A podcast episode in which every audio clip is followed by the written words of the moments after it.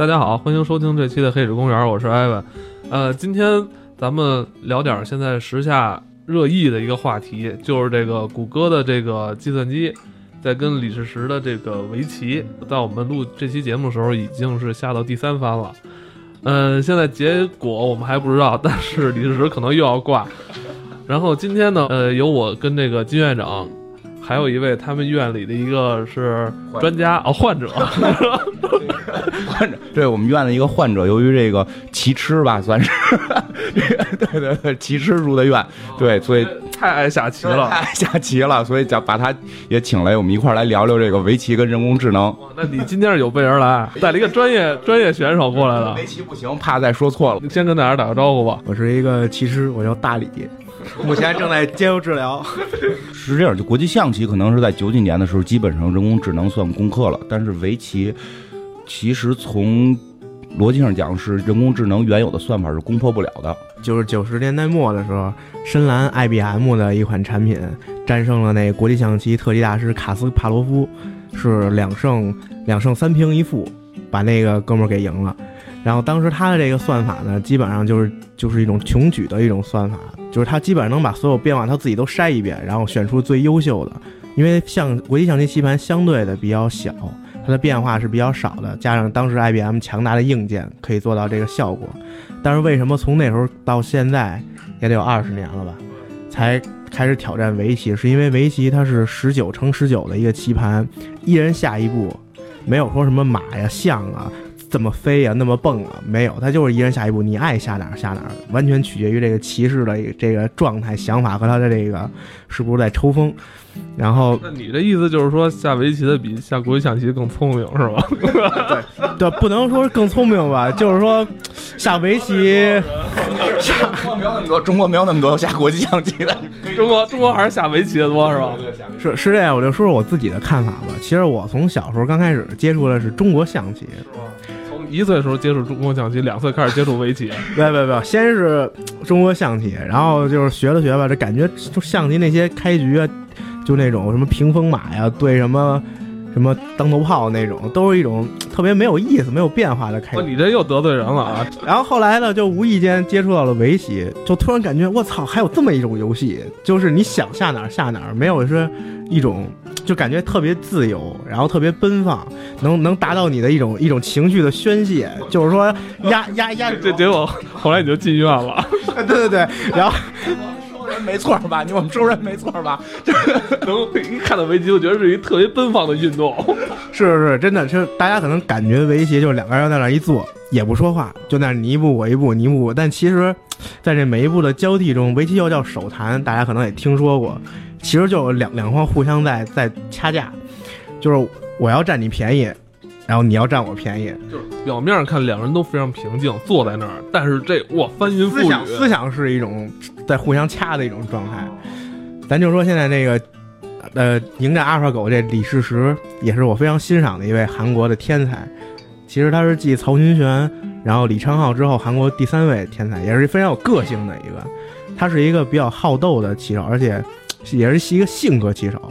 就是那种宁愿站着死，也不愿那种安乐死的那种，就都是死，就就是这意思吧。就是在他在他的棋局很，就是他输棋的棋局很少有他就是下完了点目那种输，基本上他觉得不行了就认输了，直接打 GG 了啊！对，就就就 GG 了，就是这意思。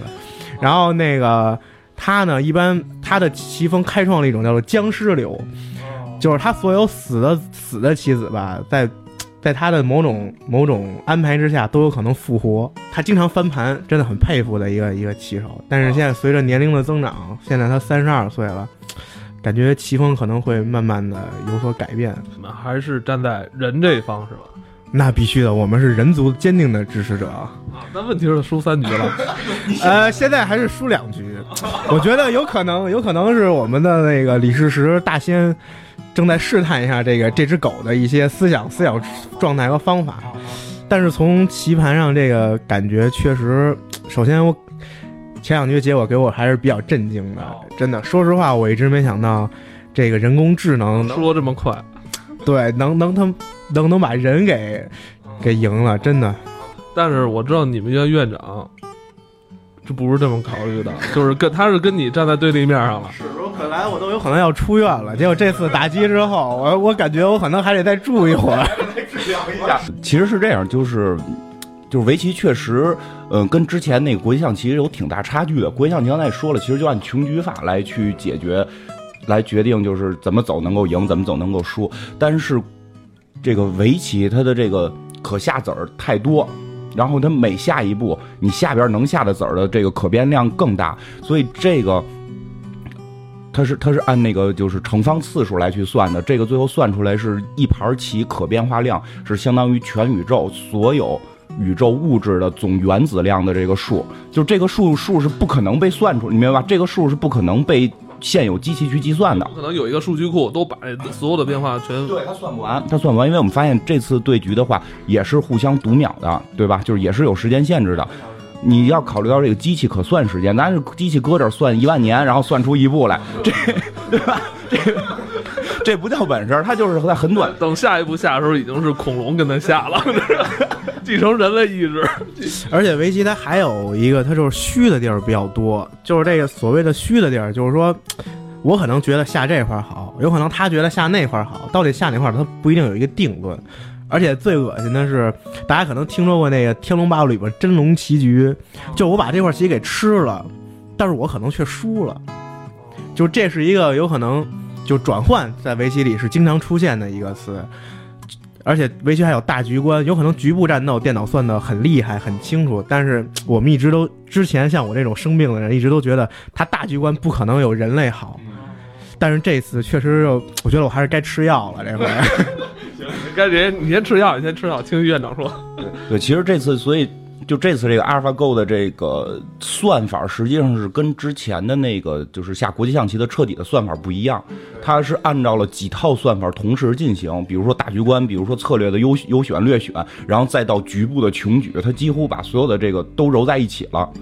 这个是它改彻底改变了一个 AI 智能的，就是底层的一个算法，这个是很厉害。而且更关键的是，其实它上面介绍这样，咱们不知道是不是谷谷歌骗我们，就谷歌的发言人是这么说的，就是说它不只会下围棋。原先那个是只会画会就深蓝只会下国际象棋，它按照下国际象棋去开发的这么一套软件。但是现在这个 AlphaGo 是任何棋都可以下，你需要教它，你明白吗？它就真成了一个智能，它具有学习功能。你你你会发现吗？包括就是说，他前前前一段不是他跟一个欧洲的欧洲的冠军下吗？但那会儿他的骑的这个水平还没有现在高。直接二三段，就是那那会儿他下了欧洲冠军，虽然是欧洲冠军啊，但是也是咱中国人，中中文都没问题那种，只不过是去欧洲，就是可能在中国，在呃中，国下棋那种。对对对对，就一他其实就一中国人，然后后来移民到欧洲。啊，对对对对对，跟小山直立似的。然后他的那哥们儿的这个大概是职业二三段的一个水平，但是那会儿他不是输给这个阿尔法狗了吗？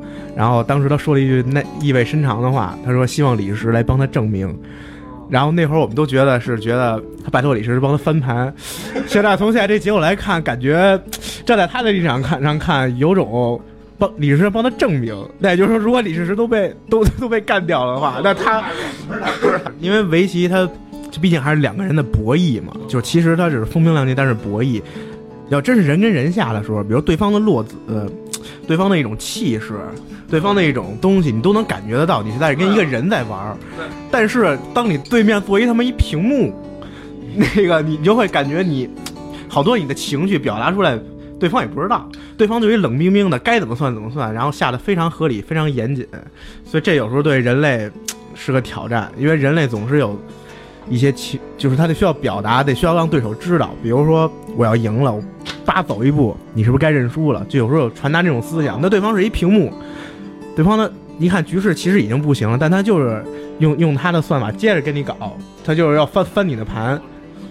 嗯你们刚才说就是这个围棋它是有这个阿尔法狗是有学习能力的，那会不会是他他可以左右互搏，就自己跟自己干。他会不会是因为他在跟李世石下棋的时候，一边在跟他下，一边是在学习，同时也在试探李世石的棋路。有有如果是他跟我下的话，那我不一定会输的，因为我因为我不会下，是我明白他一研究我就傻了。你这个你这还停留在日本动画片呢，我知道是不是看那个什么足球将还是哪个？我记得不是有一集嘛，就是他那战术是电脑安排，最后主人公想办法怎么破解，就是就是让守门员往当前方往前跑，对吧？就是你这个太太太初级了，不太可能，就是对于 不太可能这能，么聪明这样吗？对啊，就是这不太可能的。那他谁谁给他设计的？设计师？谷谷歌的人啊，就是谷歌收购了一个，呃谷歌收购了一个公司，那那个公司就是一帮那帮人都会下棋。哎，不不不，他刚开始那些创始人不会下棋，他们只是提出了一种叫深度学习的人工智能的一种理念、一种算法，然后他们觉得这东西要在围棋上挑战成功了，会是他们一个一个目标、一个方向。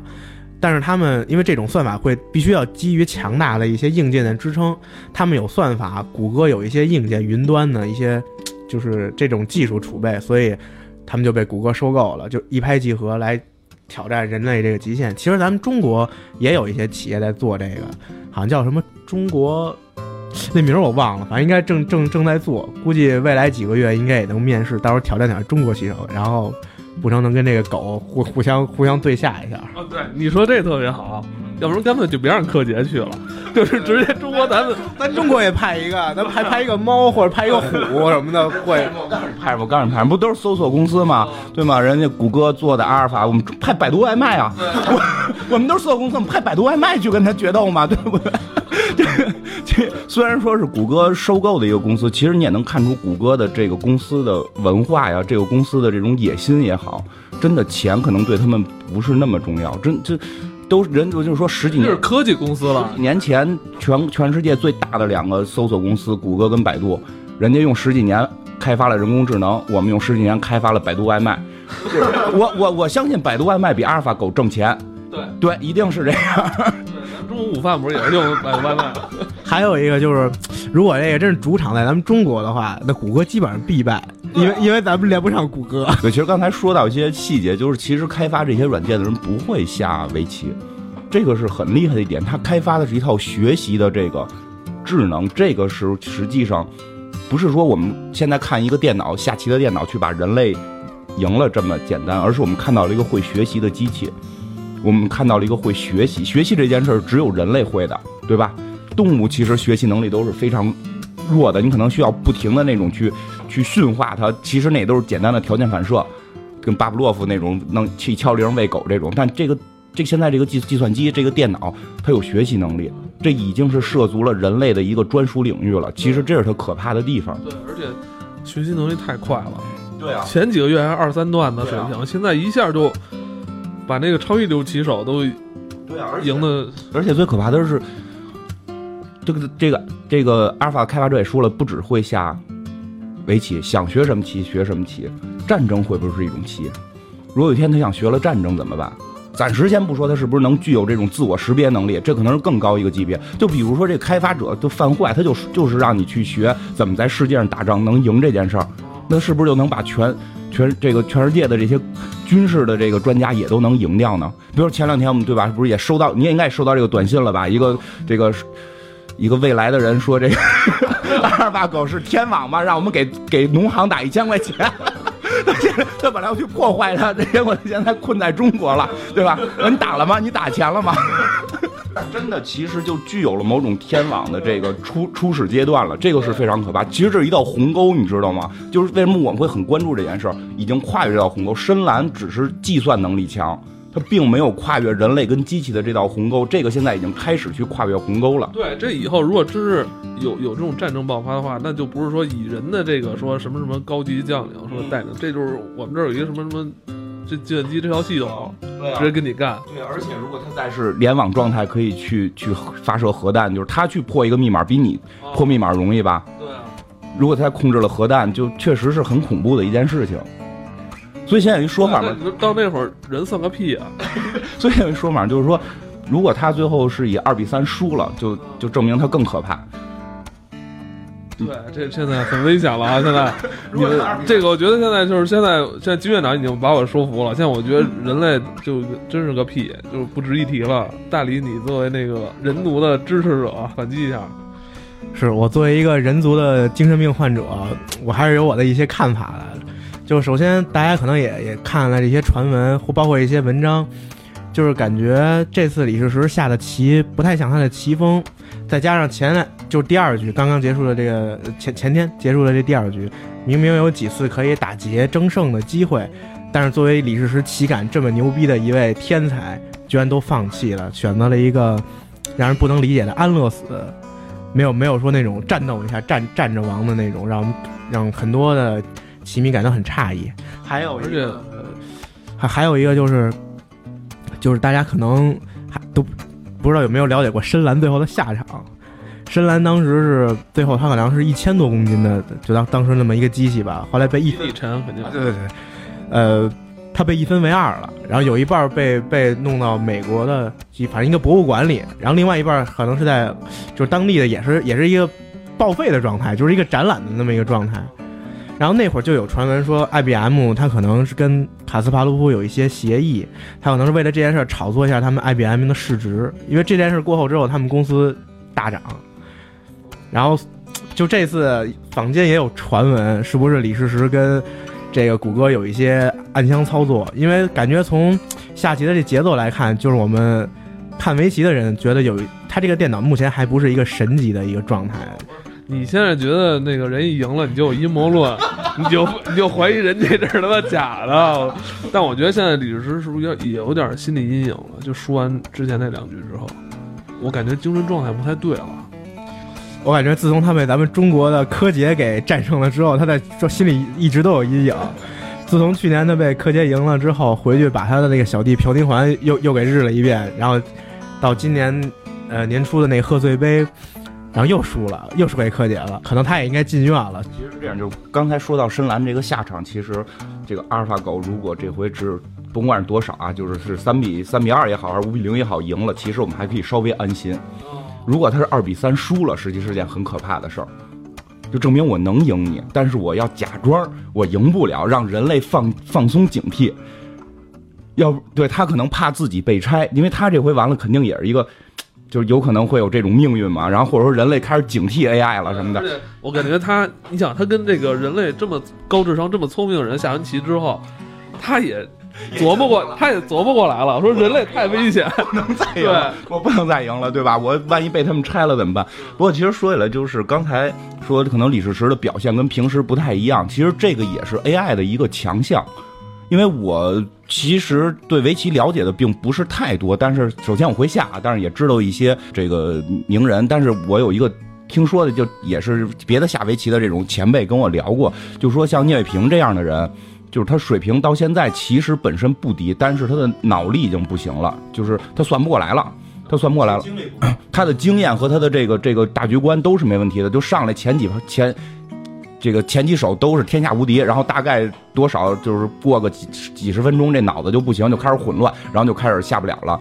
其实机器不会出现这种问题，让你说，我操，很真真的是这样，真真的，所以后来很难过。转转桥牌了，所以就说有很多年轻人在在对战这种老棋手的时候，他们会耍坏，就是我诚心耗时间。因为我比你年轻，我脑力快嘛，我诚心耗时间，把你拖到你脑力不行的那个阶段，我再再去赢你，就有这种下法的。实际上，但是对于机器来讲，这些全没有，包括可能气势上，然后就是嗯，你看咱们玩玩德德州扑克，不是就会看对方眼神吗？你知道，炸金花也是，拉斯维加斯的那个科技到什么程度吗？就是叫扑克脸，就是他要把脸上的面部神经全挑断，然后再去参加比赛，然后戴墨镜挑断神经，真的是这样。就拉斯维加斯真正最后是赌到上百万的这种这种赌局的这个，最后都会电视直播嘛，叫扑克脸，他们会去挑断脸部神经，然后所有微表情全没有。这样的话，我拿的什么牌，对方不知道。一堆面瘫的，一堆面瘫在玩德州扑克。其实是这样，但是你想，机器这些全没有，你的任何表现，你的任何人与人之间的争斗，有的时候炸呀什么的这些，有时候你要看对方的反应去走你下一步棋。对，但是机器这些全都不不不会被影响，这是它真正可怕的地方。可能像刚才说的，就是人类棋手可能觉得咔走完这步，气势一上来，你可能就要出昏招了，机器不会，这个是人工智能，就是。很可怕的地方，如果它达到了人类这种学习能力啊，然后这种自我认知意识之后还都存在的时候，它还有这个能力，就这是人类却无却无法永远都不会有的。对，像我们之前下棋说哪位棋手是一个什么风格，像之前有那个 韩国超一流骑手李昌镐，他这叫什么石佛是吧？石佛，他就是面无表情风格。有有一些骑手就感觉这个阿尔狗骑风跟李昌镐很相似。就是就是李昌镐，他后边他在李昌镐的 在里头呢，蹲在里头。你看，其实那个李世石说了五句之后，说一一揭秘，一看李昌镐跟柯洁都在里头。回想起之前可能二十年、三十年以前的很多经典的科幻电影，他之有就有一些预言性的这种剧情，有点像咱们现在身边上发生这种。阿尔法狗的这种情况了。早在其实电影出现之前，很多小说，对，菲利普迪克的一些很多小说，像比较重要的像《银翼杀手》，其实它就是在反映人工智能机器人。那会儿那时候叫机器人，就那个小说电影里边叫复制人。它其实就是说，这个机器人复制人，它有了自我思维，人工智能有自我学习能力，开始产生怀疑了，他有这种。自我生存下去的意愿，《银翼杀手》最主要的是讲的就是这个复制人机器人吧，他有自我生存对于寿命的追求，其实这也是人类的一个。他要要社保，也可能是他要思考这个宇宙的终极问题，宇宙生命的终极问题。我们科幻世界这种 AI 可能还很遥远，但是说起来遥远也不遥远，因为这个鸿沟一旦跨过就特别快，就可能会特别快。你想，他几个月功夫。从二三段起手一直升超一流起手，这样如果一般职业选手需要几年时间吧？还是一般一般的职业选手，咱就说普通要打段位赛或者打世界大赛的话，怎么着也得三四年。就他这个，他这几个月，就几个月的时间嘛。就是首先他会，就是现在第一步他会学习了，之后可能再有的几个。就是这是这是原先机器没有达到过这个人类的这个领域嘛，这是开始到这个领域，你再往后实际上会有这种自我意识的认知，这就开始变得可怕了。自我意识的认知对于寿命的追求，哎，你说这有点像那个人从一出生的这个阶段。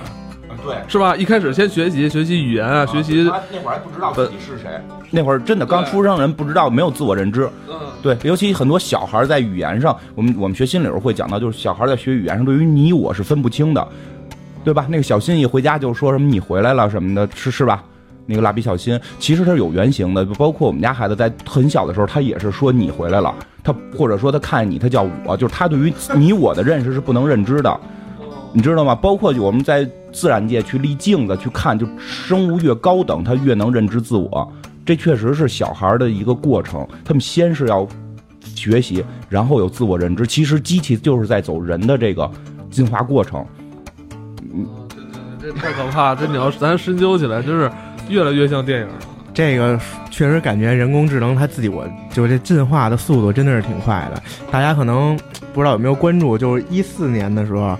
英国雷丁大学，不是你说哪一次？二零一四还是一九一四？二零一四年，二零一四年是吧？就是有一个有一个程序叫尤金，他成功通过了那图灵测试，然后他就在人的面前，他成功模仿自己是一个十三岁的一小孩儿。就所谓的这个这个图灵测试，就说白了就是一堆人问他这个问题，就通过键盘问他问题。然后随便问也也没有什么限制。如果感觉有百分之三三十以上的问题认为这回答你问题的是一个人，那么这个机器这个程序就通过了。一四年那会儿，他大概只是一个十三岁的，然后到一五年就开始围棋就已经能赢职业二段的选手了。然后到咱们现在一六年，就基本上要横扫围棋的，就是顶尖顶尖棋手了。这个速度确实比较可怕。它有很多东西是没有向外释放的，它没准儿，他没准儿，谷歌这项技术可能在十年前就有了，有点阴谋论了啊！这个对，也阴谋论，也没准儿谷歌的现在的这个整个运转布局都是靠计算机算的，也说不一定。哎，其实有有时候你就是这个吧，咱们往偏了聊一句，其实你想想，机器对我们的控制其实挺可怕的。现在人类最聪明的大脑是谁？霍金，这大家都公认的吧？就考虑人类终极问题的霍金，你确定他还活着吗？他也不会动了，他的所有的语言都是说，据说是通过他的眼睛，然后他手现在也动不了了，手也动不了了，手原来是能微动，现在手据说也不太好动了，靠眼睛，然后捕捉眼神，然后去在这个机器，他不是有一个也是一个电脑吗？来模拟他说话，然后他只能够在他的轮椅上待着，那个轮椅会不会已经有智能了？现在替我们思考终极问题的是那个轮椅，你你用什么方法能证明霍金还这是霍金思考的？霍金还是一个符号吧，就是让大家觉得霍金还在，就是有可能我们现在是是被这个椅子来引导我们，我们生活在一个膜上啊，我们这宇宙要怎怎么样啊？这篇小说就是椅子。对，其实这个就说的远点儿，但是确实这个科技已经发展到让你挺害怕的地方了，所以咱们就可以聊，就是人工智能往下可能会怎么发展。其实就是我刚才说的，就是人跟人类进化一样，它肯定会先有自我认知，这一定会先是有这种自我认知，就像那个机器人与我，对吧？其实自机器人与我就是讲的是这个自我认知的问题，就是他认知自己是一个独立的个体，而不是一个机机器，对吧？就是前两天我还看了一个小短片儿，其实也挺有意思的。嗯，其实就是自，就是也可以说自我认知往后就是有感情，就是有就是有感情。就是前两天看一小短片，就是一个 AI 智能的机器人在组装，在组装过程中，它就是出厂，然后就是有一个就是这个这个小就是这个检查的人员就一直问他问题，问他问题，问问问，结果发现他有感情，然后就定上残次品，然后就开始拆它，然后那个机器人就就就就哭啊，就是说这种哀求，就是说我回答了所有回答对了所有问题，为什么要拆我？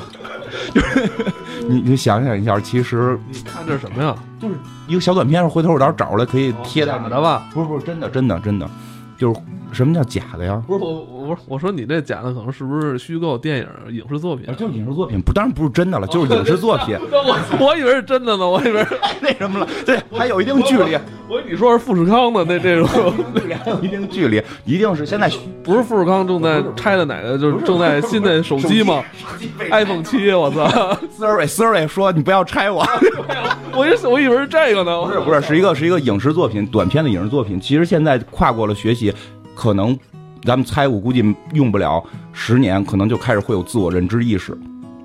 我们可能马上就就会去面对到，其实外部设备都好做，很多就是我们要看国外的这种机器人，国外这种机器人比赛，日本跟美国、欧美特别愿意参加，就他那个不是靠人工智能啊，就是拼这个机械方面的，就是能站着走。包括前两天不是大家也看到了一个网上一短片，就踹机器人嘛，就是他们也是美国做了一机器人，你踹他屁股，他就就他能往前，他能想法站起来，你明白吗？就是他的这个两双足平衡做到什么程度？我记得那个。现在配上阿尔法狗 Go 这个，其实大家挺可怕的，就那个都配了一行字，不要再欺负机器人了。就是就是因为测试一直是人在踹机器，然后那个机器就要看它怎么去平衡。其实这些外部设备也都有了，当阿尔法 Go 跟这种外部设备去结合的时候，机器人离我们就很近了。我看到你嘴角的颤抖，你已经害怕了是吗？我 所以现在有好多像我们这样人族的都很反对这件事情，就是给谷歌施压，看他一边在开发这个程序的时候，他能不能设定一些底线。但是人类一直就非常热衷于创造生命，一直就想扮演上帝这个角色。对对对，这是真的。为什么要生？为什么想要繁衍后代？这是你有现在繁衍后代已经满足不了人的这个正常的这个生理需求了。我对这件事儿，我认我认为啊，我认为可能极端一点儿这个看法，就是人类早晚会被机器人取代。就是所谓的机器人啊，就是泛泛的来说，并不是真的一个那个长得跟擎天柱似的那么一个玩意儿。就是人类早晚会被这种智能或者说被这种机械去取代的，这是人类必经的一个进化过程。我觉得有点被淘汰了这种感觉。而且这是下围棋也下不好。嗯而且这个将会，这个将会是人类自主的一种选择，因为人类对生存的需求、欲望和对永生的追求，不是是是越就是越来越高了。你想，我们原先可能在原始社会的时候，活到十八岁就是平均寿命了，古代三十多岁有平均寿命，现在八十多岁，你依然觉得活得不够，你依然希望永葆青春，对吧？就是举一个比较简单的例子，你比如说我的至亲的人如果得病了，现在。嗯，包括就确实像我的姨啊或者爷姑啊这种心脏方面出现问题，医生会出来穿上白大褂跟你说，那个得得搭桥，你你你搭不搭？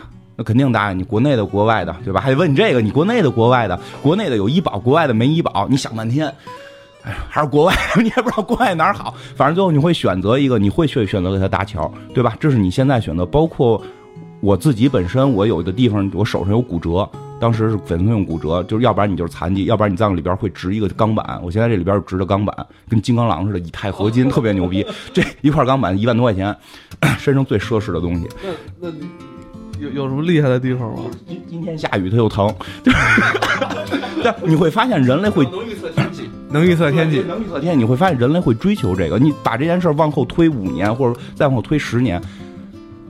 如果我的手断了，他跟我说：“你这现在能有这个机械手，你装不装？”其实这个技术也已经有了。之之前我们聊过，就是巴西开巴西世界杯开球那个，不就是机械腿吗？这个这个技术已经有了，你装不装？当然了，如果他公费医疗，我一定会选择装，对吧？那个有保险管，他一定会装。如医院里这还报不了，都走社保，都走社保，都有社保，有有有上限的。如果你的这个心脏还是心脏问题，原来搭桥你接受，如果说给你换一个心脏，你接受吗？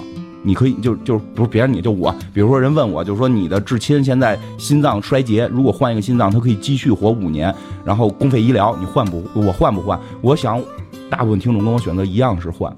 包括我们之前讲过，德国已经研制出来了外置的大脑储存设备，帮助治疗这个脑老年痴呆症。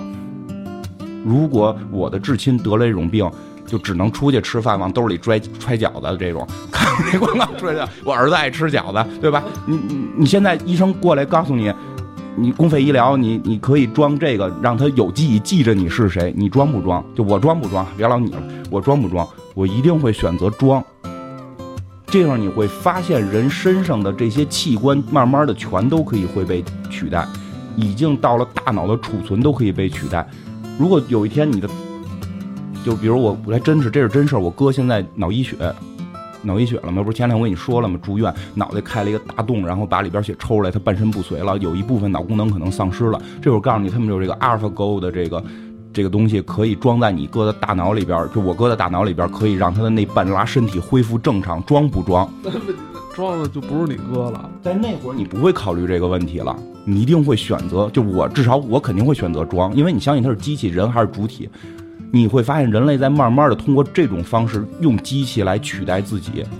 对，这就是我刚才想到的事儿。你看之前咱们看过很多电影动画片，你会看到遥远的未来。人生物体，他就坐在一个什么那种飞行器上，完了身体特别肥胖，完了手指头特灵活，对啊，就是那样吧，手指头特别灵活，就是你。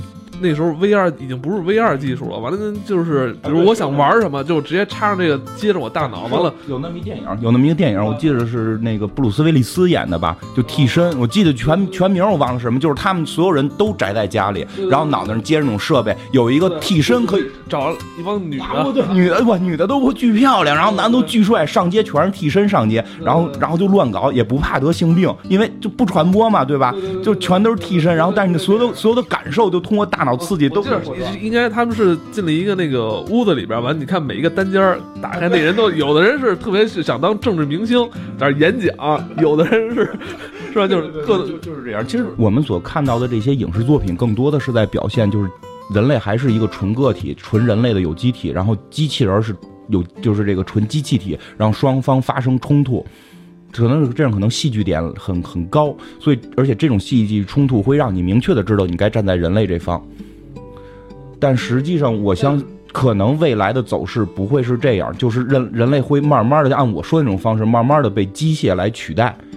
他们是缓和的，然后愿意服从机械这种让机器来让自己的寿命延长，不停的这么被取代下去，没有发生那种真正的正面冲突。就是保持一个乐观态度，但是你想，你哎，你你想，就是到到那种阶段，就是人什么都不用干，完了每天只是享享受享乐，完了寻求各种这种精神刺激，它等于就没有什么用了。这个东西 当电池，它只能是它只能变成一个造粪的机器，真正造粪的机器。天帝国当电池呗。对啊，我觉得就是那到那个阶段，真是我觉得你要说人类。就是被淘汰，真是也没有什么可说的，围棋也下不好。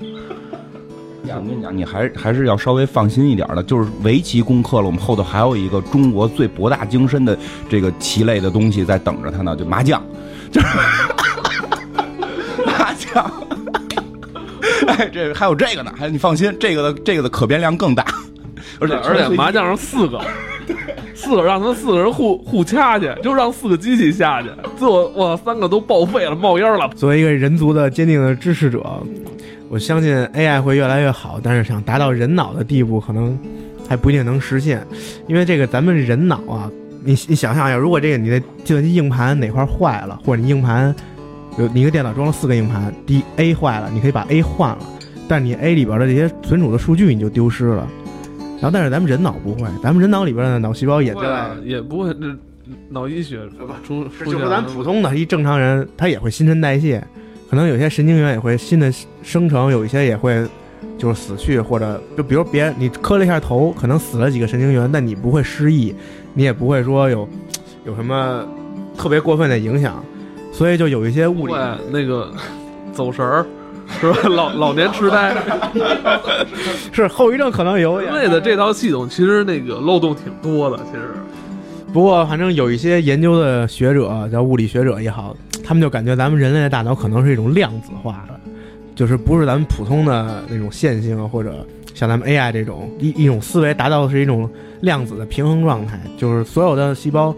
可能这部分死了，然后那部分新生成了，但是大家的所体现出的一个结果，统一的倾向就是可可以换里边内容，不像计算机硬盘似的。这说的太深奥了。人类大脑的复杂程度一定是比现在计算机的这个复杂程度要强得多得多得多。怎么说围棋这个李世石？因为人他是有一些状态、一些情绪、一些很多的复杂因素。我觉得说的偏激一点，现在只能说是李世石输了。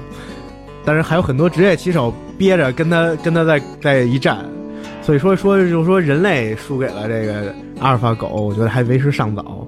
但是我们现在承认，它这个人工智能的阿尔法狗已经有一定的棋力了，这是这是大家不可否认的一个现象。但是我们觉得人族终归是能战胜它的，虽然它能自己跟自己左右互搏，但我们人类也是有天才不在不断的出现。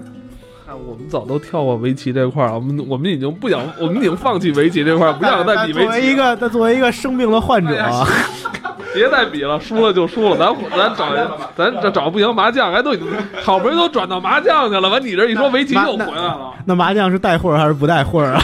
国标不带会儿。就是咱们这么说，就其实棋牌类是人类大脑思维的一个不太擅长的区域。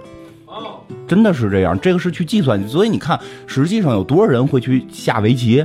很少，这并不是一一个人类大脑本身擅长的东西，而且，所以他这里边去输 AI 还还 OK，我觉得就是真正人类最最擅长。其实很多 AI 电影里都会表现到，就是智能人工智能到顶级的进化是什么，对吧？刚才说了学习能力，然后那个自我认知，然后寿命延续。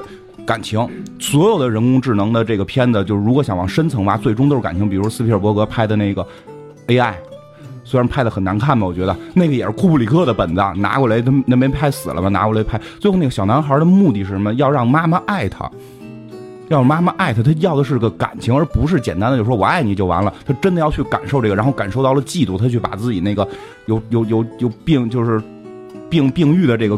哥哥吧，算是就是人类小孩去去去杀害那个小孩，因为他想他嫉妒，他想去得到一个爱。包括我们看《银翼杀手》里边，最后做出的那个最终的那个复制人是有爱的，他跟那个对吧？他跟那个他不是最后跟哈里森福特决战吗？不是啊，对，那个也有爱了。那那个不是那最后就是那个那机器人都没，就是人哈里森福特要掉的时候，他要拉给他拉上来。那有感情了。拉一都是废话，我就知道他要死了。就是最后哈里森福特跟那个一个。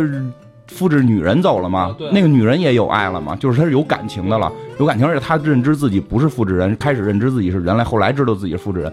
就是人工智能到最后的一步，一定就是说，你去模拟人类大脑，最后一步就是感情。所以如果说弄一个什么比赛，我们一定现在能赢人，能赢电脑，而且永远能赢，搞对象，就是追姑娘，搞对象，你就弄这个，弄这个，就是人类现在绝对还是绝对优势，因为人类大脑实际上。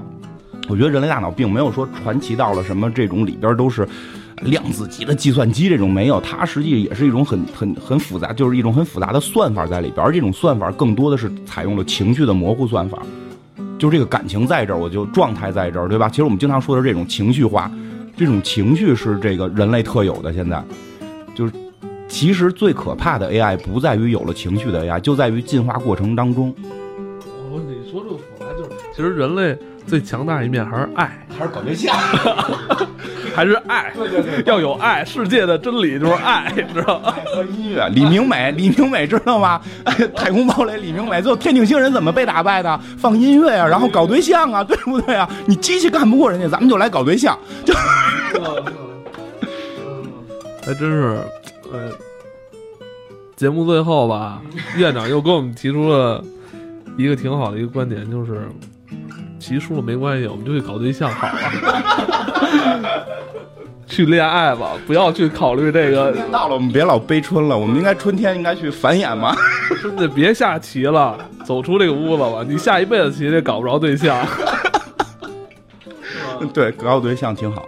来，最后大李，首先还是希望李世石能为人类再赢一盘，我还是吃药去吧，在围棋这块儿保留一些人类尊严，没什么想法。